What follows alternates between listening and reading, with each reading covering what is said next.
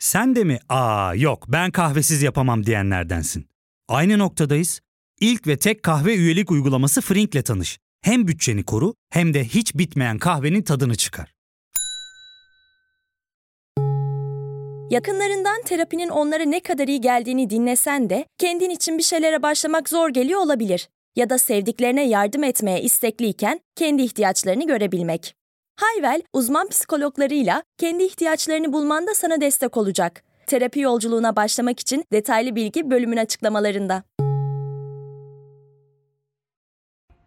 Trend Spor'dan herkese merhabalar. Bugün 30 Aralık 2023 Cumartesi günü, dün 29 Aralık günü itibariyle Türkiye futbolunda çok önemli bir gündü. Önemli olaylar yaşandı ve Türkiye Süper Kupası Suudi Arabistan'da oynanmadı çeşitli nedenlerden dolayı. Bu konuyu konuşacağız. Önemli bir konu. Vakit kaybetmeden başlayalım.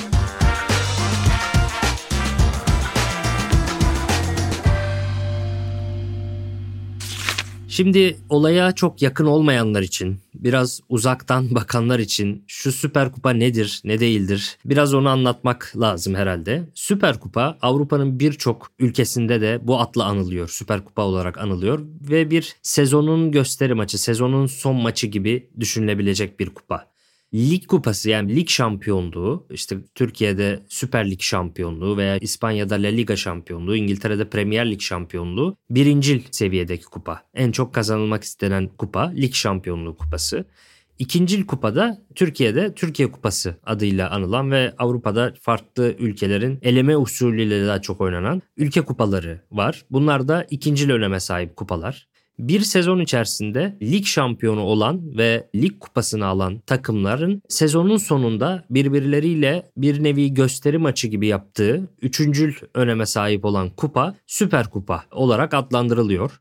Türkiye'de bu kupa ilk kez 1968 yılında Cumhurbaşkanlığı Kupası adı altında oynandı ve 1980'lere kadar Kenan Evren'in darbe dönemlerine kadar da bu isimle devam etti.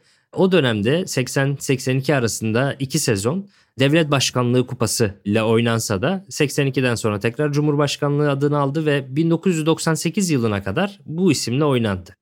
1998 ile 2006 yılları arasında Türkiye'de Süper Kupa'ya ara verildi ve 2006 yılı itibariyle de adı Süper Kupa olarak yeniden oynanmaya başlandı. Bu kupa yıllardır 1968'den beri Türkiye'de oynanan ve birçok Avrupa futbol ülkesinde oynanan bu kupa Türkiye'de genellikle tabii ki Türkiye toprakları içerisinde oynandı. Fakat geçmişte de özellikle 2006 yılından itibaren farklı ülkelerde düzenlendi bu final bir nevi dediğim gibi biraz daha gösteri maçı gibi olan Süper Kupa'da ilk 3 sene yani 2006, 2007 ve 2008 sezonlarında Almanya'nın çeşitli şehirlerinde Almanya'da bu finaller düzenlendi. Biraz da gurbetçilerimiz takımlarını görsünler, desteklesinler denildi ama tabii ki orada gurbetçilerin euro ile aldığı biletlerden gelen gişe gelirinin daha yüksek olması, gibi esas nedenler de söz konusuydu. Almanya'da düzenlendi ve 2021 yılında da Beşiktaş'la Antalya Spor arasında oynanan maç Katar'da düzenlendi. Tabii iki takım hani Antalya o zaman kupadan gelen takım oluyordu ve Beşiktaş da lig şampiyonu oluyordu. O kadar büyük olay olmadı o dönemlerde. Tabii insanlar pandemiyle uğraşıyordu falan. Çok akıllarda kalmadı. Fakat bu 2023 yılı da oynanacak turnuvanın Suudi Arabistan'da düzenlenecek olması insanlarda bir takım bence haklı tepkilere yol açtı. Çünkü 2023 yılı çok özel bir yıl. Her ne kadar bazıları tarafından özel değilmiş gibi, sıradanmış gibi gösterilmeye çalışılsa da Türk toplumu için, Türkiye Cumhuriyeti için çok özel. Çünkü Cumhuriyet'in 100. yılı. Ve 100. yılda apar topar kalkıp Suudi Arabistan'a gitmek ve oradan 3-5 milyon euro kazanılacak diye böyle bir organizasyona girişmek ve bu finalin Beşiktaş Antalya Spor değil de Galatasaray Fenerbahçe gibi en köklü, en çok taraftarı olan iki kulüp arasında oynanacak olması tabii ki toplumda daha böyle bir yankı uyandırdı. Peki neden Suudi Arabistan'a gidildi? Bunu da açalım. Tabii ki maddi sebeplerden dolayı. Bu konuyla ilgili Ekim ayında TFF Başkanı Mehmet Büyükekşi bir basın toplantısı düzenlemek zorunda kalmıştı. Tepkilerden dolayı. Neden gidiliyor diye artan tepkilerden dolayı ve tabii ki birçok insan işte Samsun'da yapılsın Atatürk'ün ilk kez işte Bandırma vapuruyla milli mücadeleyi başlattığı yerde Samsun'da yapılsın ve çok daha anlamlı olur denildi. Sivas denildi aynı mantıkla Ankara denildi başkentte yapılsın vesaire. Biliyorsunuz yani birçok tepki geldi ve bu tepkiler üzerine Mehmet Büyükekşi bir açıklama yaptı. Dedi ki biz göreve geldik ve Türk futbolunda Türk kulüplerine biraz daha gelir yaratabilmek için böyle bir fikir yürüttük. Çünkü bunu İtalyan kulüpleri de yapıyor. İspanyol kulüpleri de yapıyor. Evet İtalyan ve İspanyol kulüpleri Suudi Arabistan'da Süper Kupayı oynuyor. Hatta onlar böyle dört kulübe falan da çıkardı. Biraz daha statüyü de değiştirdiler ve daha böyle bir gösteri ve para kazanma işine çevirdiler olayı. Biliyorsunuz Katar ve Suudi Arabistan'da bir süredir futbola ciddi anlamda paralar harcanıyor ve Avrupa'nın veteran futbol yıldızlarına da çok büyük paralar ödeyerek kendi liglerinde futbol oynatıyorlar. Aynı zamanda bu tip turnuvalarda düzenliyorlar ve bir şekilde Dünya Kupası'nda düzenlemeyi başarmışlardı 2022'nin kış aylarında. Yani bundan yaklaşık bir yıl önce. En nihayetinde bizimkiler de bu paranın kokusunu almakta gecikmiyor ve Suudi Arabistan'dan çok anladığım kadarıyla bizimkilerin yaptığı bir teklifle bu anlaşma sağlanıyor. Mehmet Büyükekşi'nin açıklaması şöyle biz önce kulüplerle konuştuk ve kulüplerimiz bu teklifi olumlu buldu diyor. Fakat önce bizimkiler Almanya ve İngiltere'de oynamak istiyorlar bu maçı.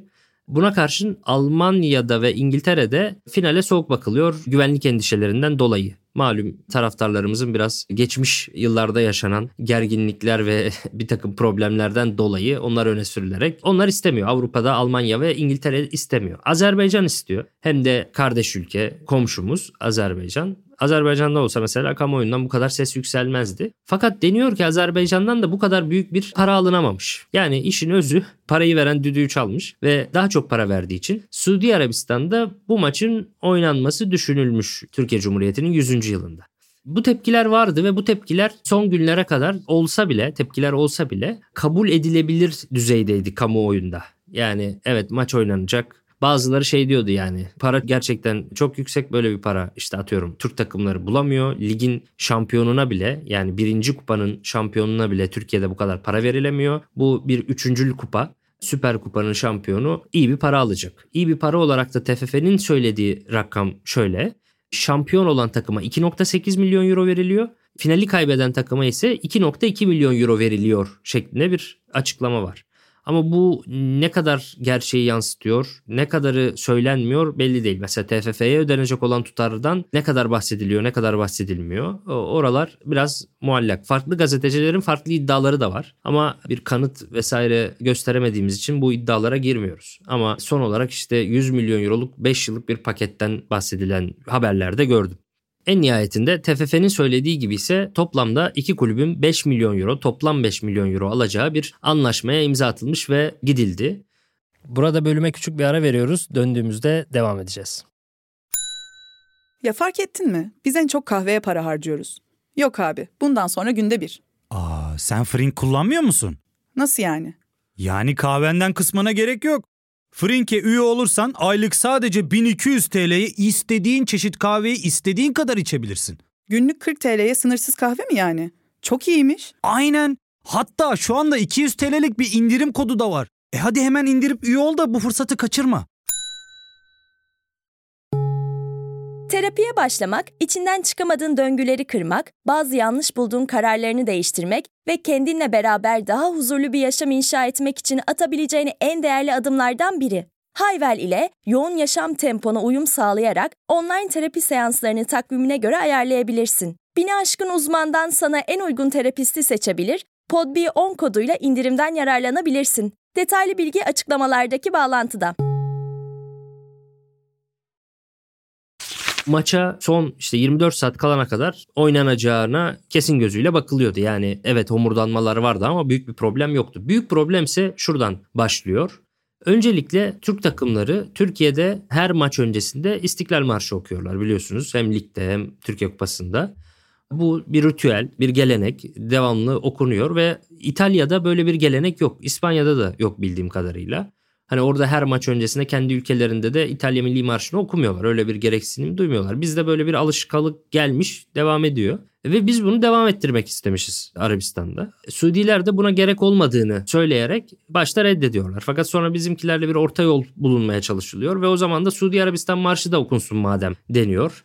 Ve işte önce şehitler için bir dakikalık saygı duruşu sonra iki ülkenin istiklal marşlarının olduğu vesaire bir tören konusunda konuşuluyorlar. Fakat sonra bizimkiler bir ritüel olarak yine ligde hep yaptıkları üzere bu maç öncesinde de işte pankartlarla çıkacaklar. Maç öncesi ısınmalara çeşitli tişörtlerini giyecekler. Bunlar ligde hep olan şeyler. Özellikle böyle özel günlerin mesela 100. yıl gibi Cumhuriyet'in 100. yılı gibi özel günlerin içinde de çokça olan şeyler. 29 Ekim'e gelen maçlarda işte tribünlerde çok büyük görsel pankartlar yapılıyor. İşte Atatürk'e atıfta bulunan paylaşımlar, görseller hazırlanıyor ve çok güzel bir şekilde bu kutlanıyor yani. Bunu güzel bir geleneğimiz olarak devam ettiriyoruz ve tabii ki insanlar 100. yıldaki Süper Kupa maçın öncesinde de bunları yaşamak istiyorlar ve Fenerbahçe yurtta sul cihanda sul sözüyle Mustafa Kemal Atatürk'ün bir pankartla maça çıkmak istiyor. Galatasaray'da benzer bir şekilde benzer bir pankartla çıkmak istiyor. Bu pankartlar siyasi nitelik taşıdığı gerekçesiyle Suudi Arabistan yetkilileri tarafından reddediliyor. Oradan bir kriz çıkıyor. Daha sonra Galatasaray bu maç öncesinde Atatürk resmi olan tişörtlerle ısınmaya çıkmak istiyor ve bunlar da reddediliyor ve Mustafa Kemal Atatürk bir siyasi figür olarak görülüyor. İşte burada Türkiye Cumhuriyeti ile Türkiye Devleti ile diğer devletler, diğer ülkeler arasındaki fark bence belirgin bir şekilde ortaya çıkıyor. Bizim Mustafa Kemal Atatürk'le ilgili hassasiyetimiz ve kırmızı çizgimiz başka ülkelerde olmayabilir ve bizi anlamamaları bizim problemimiz değil. Biz Mustafa Kemal Atatürk'ü bir siyaset figürü olarak görmüyoruz, bir siyasi olarak görmüyoruz. Bizim için Türk bayrağı neyse, İstiklal Marşı neyse Mustafa Kemal Atatürk posterleri, fotoğrafları da o aynı şekilde aynı anlam taşıyan zaten Atatürk ismiyle andığımız ve bir nevi manevi bir baba figürü olarak gördüğümüz biri. Ne yazık ki içimizde de Mustafa Kemal Atatürk'ü sevmeyenler var maalesef. Ama halkın ve bu ülkenin büyük çoğunluğunun bir önder olarak gördüğü ve bir dediğim gibi bir baba figürü olarak gördüğü bir isim Mustafa Kemal Atatürk. İtalya'da böyle bir ismin olmaması, İtalyanların eski bir devlet adamlarının fotoğraflarını ısınmaya çıkarken tişörtlerine bastırmak istememesi bizim problemimiz değil. Yani başka ülkelerde İspanya'da, İtalya'da, Suudi Arabistan'da böyle bir lider çıkmamış olabilir ve onlar eski devlet adamlarına, liderlerine bu şekilde yaklaşma gereksinimi ve öyle bir duygu yoğunluğu hissetmiyor olabilirler. Bu bizim sorunumuz değil. Ve bizi anlamadıkları için Mustafa Kemal Atatürk'ün de bir siyasi figür olduğunu ve spor sporla bir ilgisi olmadığını ileri sürüyorlar. Tabi bu bizim açımızdan kabul edilebilir bir durum değil ve bunların bu şekilde problem yaratacağını öngörememek de büyük bir hataydı tabii ki. Yani bunun son güne kadar planının yapılmaması, düşünülmemesi, bunların gerçekleşeceğinin öngörülmemesi, büyük bir krizin doğacağının öngörülmemesi de belki de TFF yöneticilerinin Mustafa Kemal hassasiyetine yeterince sahip olmaması yüzündendi. Yani bizzat yöneticiler, TFF görevlileri bu ülkede böyle bir organizasyonun yapılmasını isteyen veya yapılmasına ön ayak olan kişiler bizzat Cumhuriyet'in 100. yılından da haberdar değiller. Mustafa Kemal Atatürk'ün taşıdığı değerden, önemden de haberdar değiller. Bence büyük ihtimalle halktan ve toplumdan kopmuş kişiler bunlar ve sırf zaten bu kupayı pazarlayabilmek için ve daha fazla para edebilmesi için koşturdular ve maalesef ki bu bizim hissettiğimiz duygusal bağlardan kopup biraz Suudi Arabistanlı organizatörlerin maneviyatıyla örtüşmeye başlamışlar. Yani olaya sadece maddiyat açısından yaklaşıyorlar. Şöyle Galatasaray ve Fenerbahçeli futbolcular yaşanan olaylardan ve gerilimden sonra hemen sosyal medya hesaplarından Mustafa Kemal Atatürk ile ilgili paylaşımlar yaptılar. İlk olarak İrfan Can Kahveci'de gördüm. Daha sonra Kerem Aktürkoğlu'nu gördüm. Cengiz Ünder'i gördüm Fenerbahçe'den. Yine Galatasaray'dan Barış Alper'i gördüm. Her iki takımdan da hemen hemen yerli futbolcuların hepsi Mustafa Kemal Atatürk'ün kırmızı çizgimiz olduğunu ve bu konuda bir uzlaşmaya varılmayacağını ne olursa olsun Mustafa Kemal Atatürk'ten geri adım atılmayacağını söylediler 100. yılda. Çünkü dediğim gibi Türkiye toplumunun gerçeği bu. Biz çocukluğumuzdan beri bu gerçekle büyüyoruz. Mustafa Kemal Atatürk sevgisiyle büyüyoruz ve bu bizim 100. yılımız. Bu gerçeklikten kopuk olanlar böyle bir krizin doğacağını tabii ki düşünemediler, öngöremediler ve şu anda herkes onların istifasını istiyor. İstifa edeceği yönünde haberler de çıktı çeşitli muhabirler tarafından. TFF Başkanı Mehmet Büyükekşi'nin ve henüz yalanlandı bu durum. Fakat ne olacağını önümüzdeki günlerde göreceğiz. İstifada yakın gözüküyor. Bu futbolcuların Mustafa Kemal Atatürk hassasiyeti tabii çok güzeldi. Bir kırmızı çizgi çekilmesi çok güzeldi ve burada şunu da söylemek istiyorum. 100 yıl geçmiş olmasına rağmen hala böyle bir hassasiyete sahip bir ülkede yaşıyor olmak da çok güzel. Bir spor yorumcusu olarak Gecenin en güzel yanı ve 29 Aralık Cuma gününün Türk futbolu için en özel yanı bu kırmızı çizgilere sahip olabildiğimizi, bunların hala yitirilmiyor olması, uzun yıllardır bazıları o çizgileri silmeye çalışsa da o çizgilerin hala durabiliyor olduğunu görmek gerçekten güzeldi. Bu kaydı almadan işte bu 29 Aralık gününden 1-2 gün önce 6 yaşında kızım Kumsal'la birlikte bir tiyatro gösterisine gittim. 1923 müzikali. Çocuklar için, gençler için hazırlanan bir tiyatro ve bu tiyatroda yine 100 yıl önce 1923'te ve biraz daha öncesinde ve sonrasında bu ülkenin nasıl kurulduğunu anlatan bir müzikal. dediğim gibi işte 6, 7, 8, 10, 12 yaş, 14 yaş çocuklara hitap eden bir müzikal olmasına rağmen ve ben artık 35 yaşında biri olmama rağmen yer yer ağlayarak, yer yer gözlerim dolarak izledim bu tiyatroyu. Çünkü bizler için hala dediğim gibi o sevginin silinmesi veya azalması söz konusu değil. O hassasiyetin azalması söz konusu değil.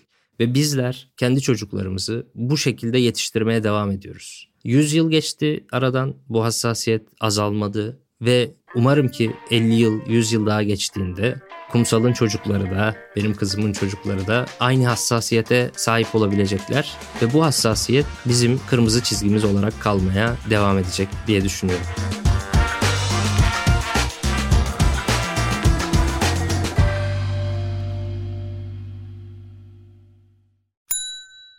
İlk ve tek kahve üyelik uygulaması Frink, 46 ildeki 500'den fazla noktada seni bekliyor. Açıklamadaki kodu girerek sana özel 200 TL'lik indirimden faydalanmayı unutma. Hadi sen de Frink üyeliğini başlat, kahven hiç bitmesin. Hem bugününe hem yarınına katacaklarıyla terapi yolculuğuna ve daha iyi hissetmeye bugün Hayvel ile başla. Açıklamadaki linkten Hayvel'i indir, ücretsiz tanışma görüşmelerinin ardından bütçene uygun seans paketini seç ve terapi yolculuğuna başla.